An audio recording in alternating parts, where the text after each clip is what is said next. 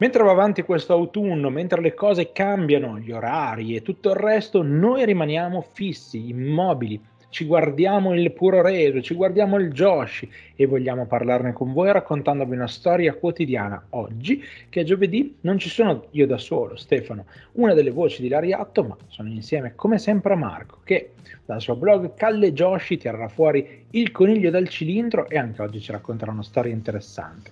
Ciao Marco, qual è l'argomento di oggi? Ciao Stefano, oggi partiamo con una rubrica nuova che parla di cosa fanno le lottatrici dopo essersi ritirate. Te lo dico subito, si fanno i cazzi loro. Fine. Ciao. ne abbiamo già finito qua ragazzi, è stato un piacere. Ciao, Ora io lascio la parola a Marco che dirà cose a caso. prego, prego, eh, racconta. Eh, beh, insomma, scherzi a parte, partiamo eh, con... Cioè, per partire con questa rubrica iniziamo con Nini Ajiwara, cioè possiamo fare una rubrica Josh senza parlare di lei, peccato. Assolutamente. No no. Vai, vai, vai. Eh. Partiamo prima da una curiosità, prima di arrivare al ritiro. Eh, non tutti sanno che la nostra Mimi, o Mimi, diciamo, rendendo tributo a, al nostro Tony Fusaro, ehm, è molto vicina all'Italia non solo perché ha avuto la sua popolarità negli anni recenti del catch, ma perché lei è nata, eh, nata eh, è di, ha dei parenti che sono europei, aveva il nonno, nonno paterno che era eh, svizzero, che è della, eh, per la precisione nel cantone della Romanda, che è quello di parte francese, per intenderci dove sta la città di Ginevra, e lei era cresciuta eh, in Svizzera perché durante l'adolescenza se l'era passata in Svizzera, quindi insomma è più vicina a noi di quanto non possiamo, eh, non possiamo pe- pensare, immaginare. Lei, eh, come abbiamo anche visto, si è ritirata eh, con una finta luce di apuesta dove aveva sfidato l'amica eh, White Kazuki Tarantela, insomma 70.000 nomi, sta povera disgraziata, ehm, che anche lei si è ritirata, quindi era stato anche un doppio ritiro, insomma è stato un match così amichevole. Ehm, però lei, contrariamente a ad altre colleghe dell'epoca non si era ritirata per il limite di età di cui abbiamo parlato più volte, che era in vigore nello Zengio di quegli anni, bensì eh, lei eh, soffriva di un infortunio al basso ventre eh, ed era un problema che andava avanti da qualche annetto, ma che eh, lei aveva deciso di ignorare per il momento, poi salvo poi decidere di, di darci un taglio, anche perché poi era anche un po' stanca delle tante delle tante libertà che si concedeva al pubblico quando entrava, perché se vedete la toccavano, palpavano, insomma, eh, cominciava a essere un pochino stufa di quel tipo di, eh, di attenzioni.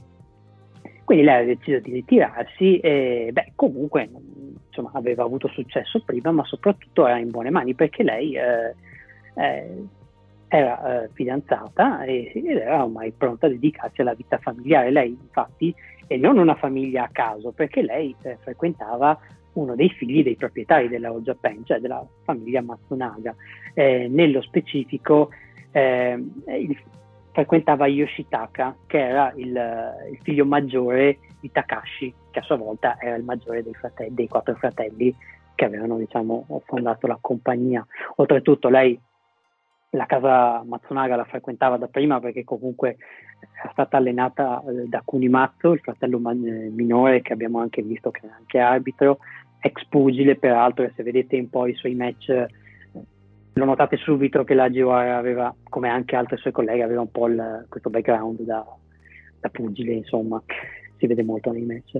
Ecco, eh, però eh, c'è un problema. Eh,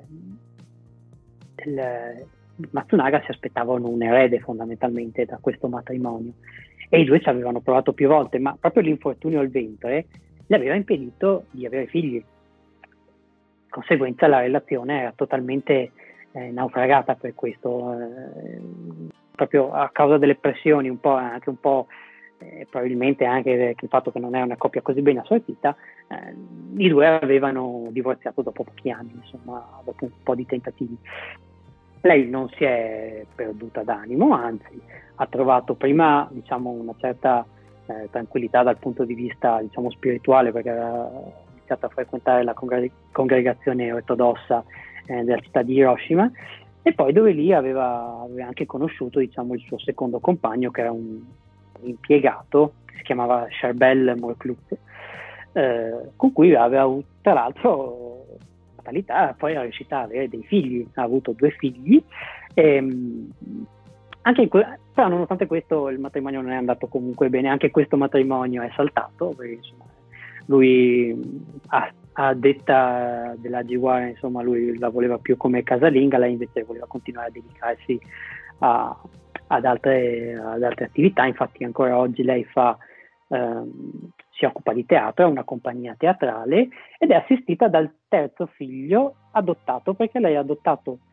questo un, un terzo ragazzino che peraltro è stato vittima di di soprusi da parte dei suoi dei genitori che erano dei vicini di casa, peraltro. Quindi questo povero ragazzino andava a rifugiarsi da lei e lei ha deciso di, di adottarlo e adesso lui insomma lo, lo, la segue, insomma, quindi eh, insomma vedete è un bello spirito, insomma, sarà anche farfallina bianca, ma la, ma la Mimi eh, sa pungere, direi che sa pungere come un'ape, altro che. Assolutamente interessante questa storia vita burrascosa anche perché comunque chi fa wrestling tutte a posto le rotelle non ce le ha no. e anche chi ne parla ovviamente ma no, questo è da una certa parte un motivo di vanto dall'altra niente una presa d'atto e semplicemente così noi vi ringraziamo perché sicuramente tutte le volte che parliamo di Mimi siete con le orecchie bene alzate vi conosciamo bene e perché no insomma ha fatto parte dell'infanzia di molti dei ricordi di tanti e quindi eh, è giusto anche ritornare ogni tanto e magari appunto scoprire qualche curiosità. Ed è sempre bello vedere che cosa hanno fatto quando ovviamente ci danno materiale le persone che a un certo punto per una ragione o per un'altra smettono di fare questo mestiere. Quindi grazie Maracco per aver pensato a questa rubrica e ovviamente l'appuntamento con te e con tutti i nostri amici che vogliono ascoltare le storie sul Joshi è tra sette giorni. Ricordate però che da lunedì al venerdì ogni mattina alle 8 su YouTube e su Spotify c'è un'altra storia che parla di puro reso, ogni tanto anche di Joshi, con Marco, sicuramente qualcosa di interessante. Grazie di cuore a tutti, ci risentiamo alla prossima!